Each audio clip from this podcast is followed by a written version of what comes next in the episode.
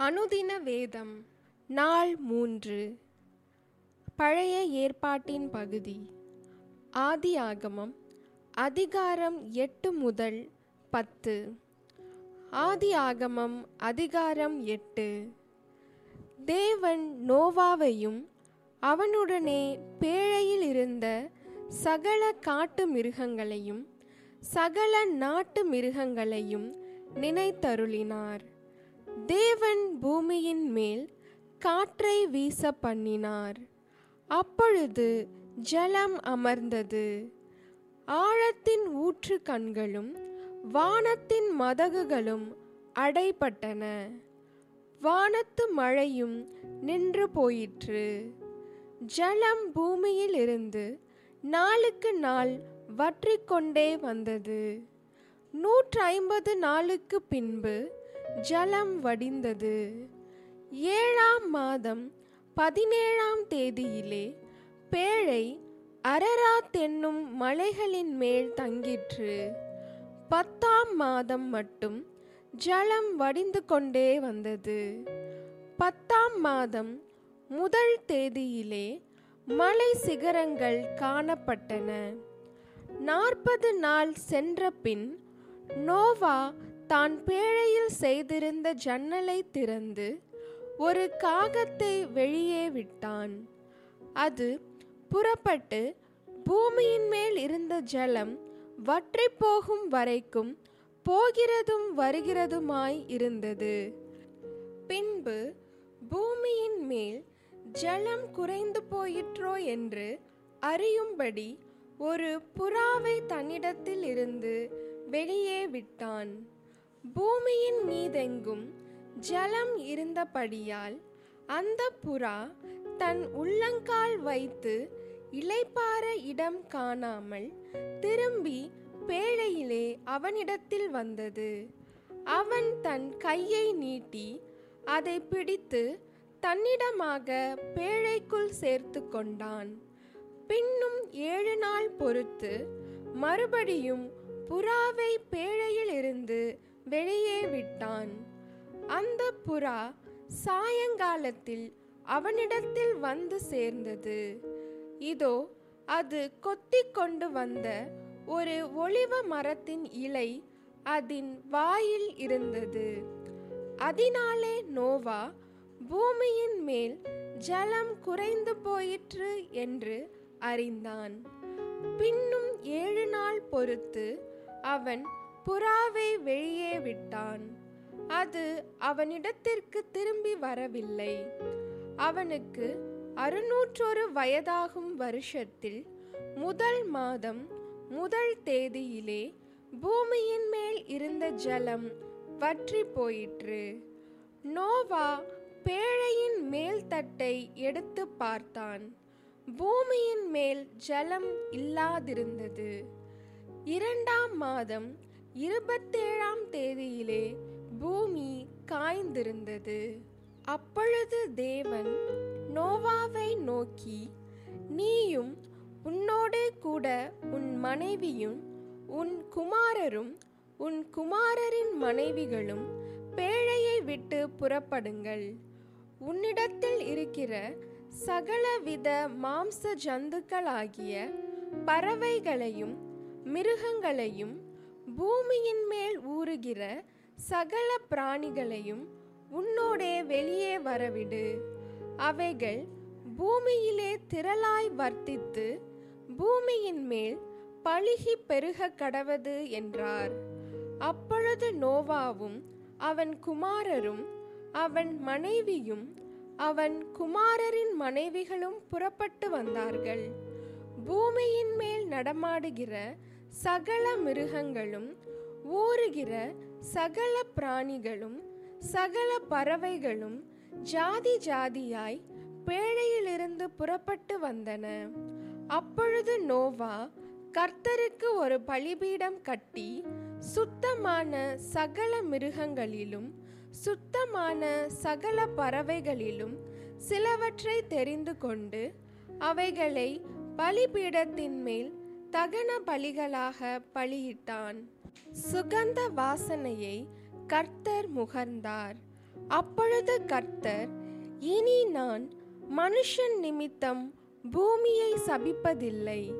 மனுஷனுடைய இருதயத்தின் நினைவுகள் அவன் சிறு வயது தொடங்கி பொல்லாததாயிருக்கிறது. நான் இப்பொழுது செய்தது போல இனி சகல ஜீவன்களையும் சங்கரிப்பதில்லை.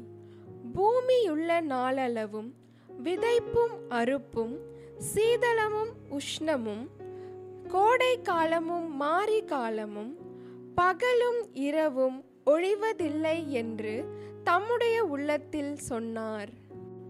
ஆதியாகமம் அதிகாரம் ஒன்பது. பின்பு தேவன் நோவாவையும் அவன் குமாரரையும் ஆசீர்வதித்து நீங்கள் பழுகி பெருகி பூமியை நிரப்புங்கள்.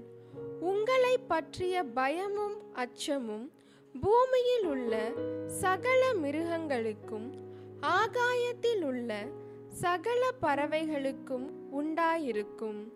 பூமியிலே நடமாடுகிற யாவும் சமுத்திரத்தின் மச்சங்கள் யாவும் உங்களுக்கு கையளிக்கப்பட்டன.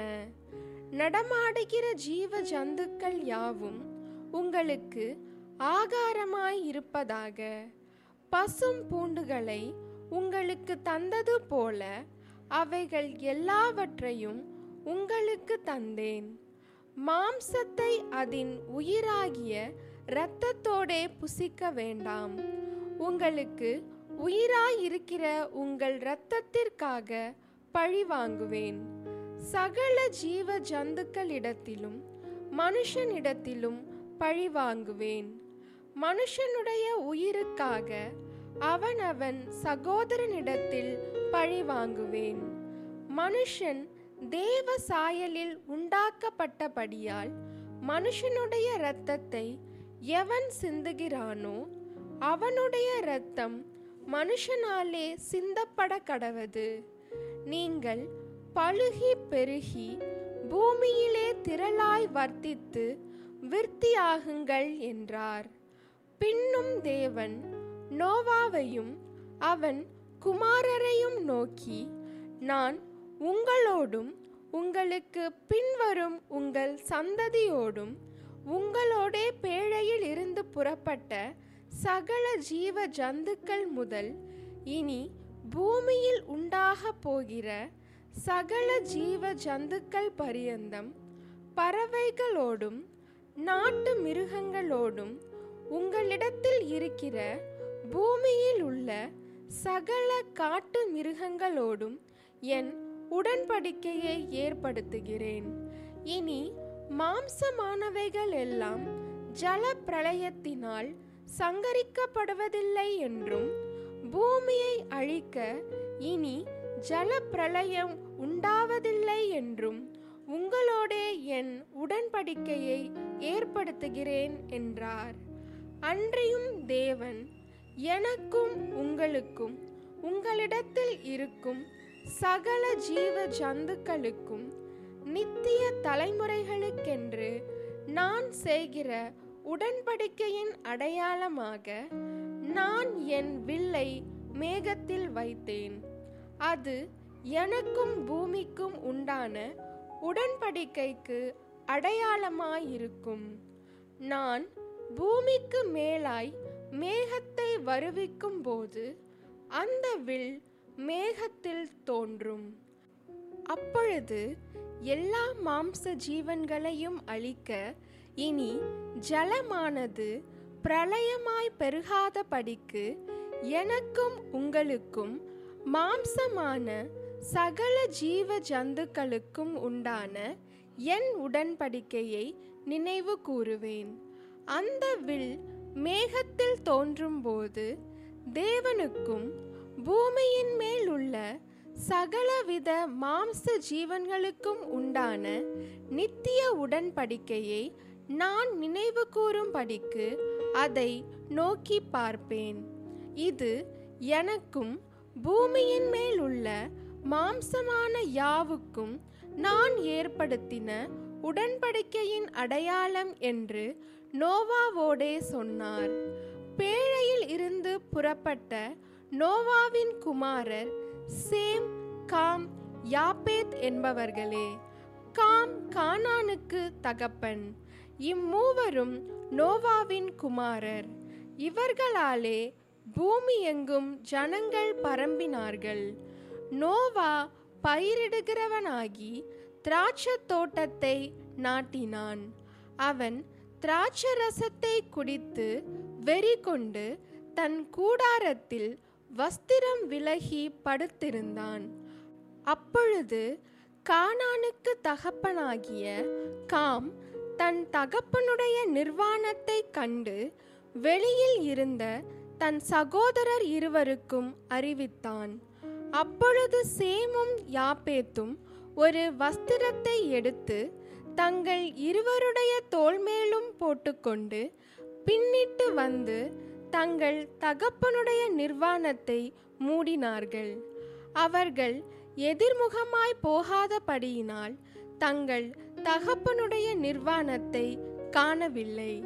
நோவா திராட்சரசத்தின் வெறி தெளிந்து விழித்தபோது தன் இளைய குமாரன் தனக்கு செய்ததை அறிந்து கானான் சபிக்கப்பட்டவன் தன் சகோதரரிடத்தில் அடிமைகளுக்கு அடிமையாயிருப்பான் என்றான். சேமுடைய தேவனாகிய கர்த்தருக்கு ஸ்தோத்திரம் உண்டாவதாக. கானான் அவனுக்கு அடிமையாயிருப்பான். யாப்பேத்தை தேவன் விருத்தியாக்குவார். அவன் சேமுடைய கூடாரங்களில் குடியிருப்பான். கானான் அவனுக்கு அடிமையாயிருப்பான் என்றான். ஜல பிரளயத்துக்கு பின்பு நோவா முன்னூற்று ஐம்பது வருஷம் உயிரோடிருந்தான். நோவாவின் நாட்களெல்லாம் தொள்ளாயிரத்து ஐம்பது வருஷம். அவன் மறித்தான் ஆதியாகமம் அதிகாரம் பத்து. நோவாவின் குமாரராகிய சேம் காம் யாபேத் என்பவர்களின் வம்ச வரலாறு. ஜல பிரளயத்துக்கு பின்பு அவர்களுக்கு குமாரர் பிறந்தார்கள். யாபேத்தின் குமாரர் கோமர் மாகோகு மாதாய் யாவான் தூபால் மேசேக்கு தீராஸ் என்பவர்கள். கோமரின் குமாரர் அஸ்கினாஸ் ரீபாத்து தொகர்மா என்பவர்கள். யாவானின் குமாரர் எலீசா தர்ஷீஸ் கித்தீம் தொதானீம் என்பவர்கள். இவர்களால் ஜாதிகளுடைய தீவுகள் அவனவன் பாஷையின்படியேயும் படியேயும் அவரவர்கள் கோத்திரத்தின் படியேயும் ஜாதியின் படியேயும் வேறு வேறு தேசங்களாய் பகுக்கப்பட்டன. காமுடைய குமாரர் கூஷ் மிஸ்ராயிம் பூத் கானான் என்பவர்கள். கூஷுடைய குமாரர் சேபா ஆவிலா சப்தா ராமா சப்திகா என்பவர்கள். ராமாவின் குமாரர் சேபா திதான் என்பவர்கள். கூஷ் நிம்ரோதை பெற்றான். இவன் பூமியிலே பராக்கிரமசாலியானான். இவன் கர்த்தருக்கு முன்பாக பலத்த வேட்டைக்காரனாயிருந்தான். ஆகையால் கர்த்தருக்கு முன்பாக பலத்த வேட்டைக்காரனான நிம்ரோதை போல என்னும் வழக்கச் சொல் உண்டாயிற்று. சினையார் தேசத்தில் உள்ள பாபேல் ஏரேக் அக்காத் கல்னே என்னும் இடங்கள் அவன் ஆண்ட ராஜ்யத்திற்கு ஆதிஸ்தானங்கள். அந்த தேசத்தில் இருந்து அசூர் புறப்பட்டு போய் நினிவேயையும் ரெகபோத் பட்டணத்தையும் காலாகையும் நினிவேக்கும் காலாகுக்கும் நடுவாக ரெசேனையும் கட்டினான். இது பெரிய பட்டணம். மிஸ்ராயிம் லூதீமையும் அனாமீமையும் லெகாபீமையும் நப்துகீமையும் பத்ருசீமையும் பெலிஸ்தரின் சந்ததிக்கு தலைவனாகிய கஸ்லூகீமையும் கப்தொரீமையும் பெற்றான். கானான் தன் மூத்த மகனாகிய சீதோனையும் கேத்தையும் எபூசியரையும் எமோரியரையும் கிர்காசியரையும் ஈவியரையும் அர்கீரியரையும் சீனியரையும் அர்வாதியரையும் செமாரியரையும் காமாத்தியரையும் பெற்றான். பின்பு கானானியரின் வம்சத்தார் எங்கும் பரவினார்கள். கானானியரின் எல்லை சீதோன் முதல் கேரார் வழியாய் காசா மட்டுக்கும். அது முதல் சோதோம் கொமோரா அத்மா செபோயிம் வழியாய் லாசா மட்டுக்கும் இருந்தது. இவர்கள் தங்கள் தேசங்களிலும் தங்கள் ஜாதிகளிலும் உள்ள தங்கள் வம்சங்களின்படியேயும் தங்கள் பாஷைகளின்படியேயும் காமுடைய சந்ததியார். சேமுக்கும் பிள்ளைகள் பிறந்தார்கள். அவன் எபேருடைய சந்ததியார் எல்லாருக்கும் தகப்பனும் மூத்தவனாகிய யாபேத்துக்கு தம்பியுமாயிருந்தான் சேமுடைய குமாரர் ஏலாம் அசூர் அர்பக்சாத் லூத் ஆராம் என்பவர்கள். ஆராமுடைய குமாரர் ஊத்ஸ் கூல் கேத்தர் மாஸ் என்பவர்கள். அர்பக்சாத் சாலாவை பெற்றான். சாலா ஏபேரை பெற்றான். ஏபேருக்கு இரண்டு குமாரர் பிறந்தார்கள். ஒருவனுக்கு பேலேகு என்று பேர். ஏனெனில் அவனுடைய நாட்களில் பூமி பகுக்கப்பட்டது. அவனுடைய சகோதரன் பேர் யொக்தான். யொக்தான் அல்மோதாதையும் சாலேப்பையும் அசர்மாவேத்தையும் ஏராகையும் அதோராமையும் ஊசாலையும் திக்லாவையும் ஓபாலையும் அபிமாவேலையும் சேபாவையும் ஒப்பீரையும் ஆவிலாவையும் யோபாபையும் பெற்றான். இவர்கள் அனைவரும் யொக்தானுடைய குமாரர். இவர்களுடைய குடியிருப்பு மேசா துவக்கி கிழக்கேயுள்ள மலையாகிய செப்பாருக்கு போகிற வழி மட்டும் இருந்தது. இவர்களே தங்கள் தேசங்களிலும் தங்கள் ஜாதிகளிலும் உள்ள தங்கள் வம்சங்களின்படியேயும் தங்கள் பாஷைகளின்படியேயும் சேமுடைய சந்ததியார். தங்கள் ஜாதிகளில் உள்ள தங்களுடைய சந்ததிகளின்படியே நோவாவுடைய குமாரரின் வம்சங்கள் இவைகளே. ஜல பிரளயத்துக்கு பின்பு இவர்களால் பூமியிலே ஜாதிகள் பிரிந்தன.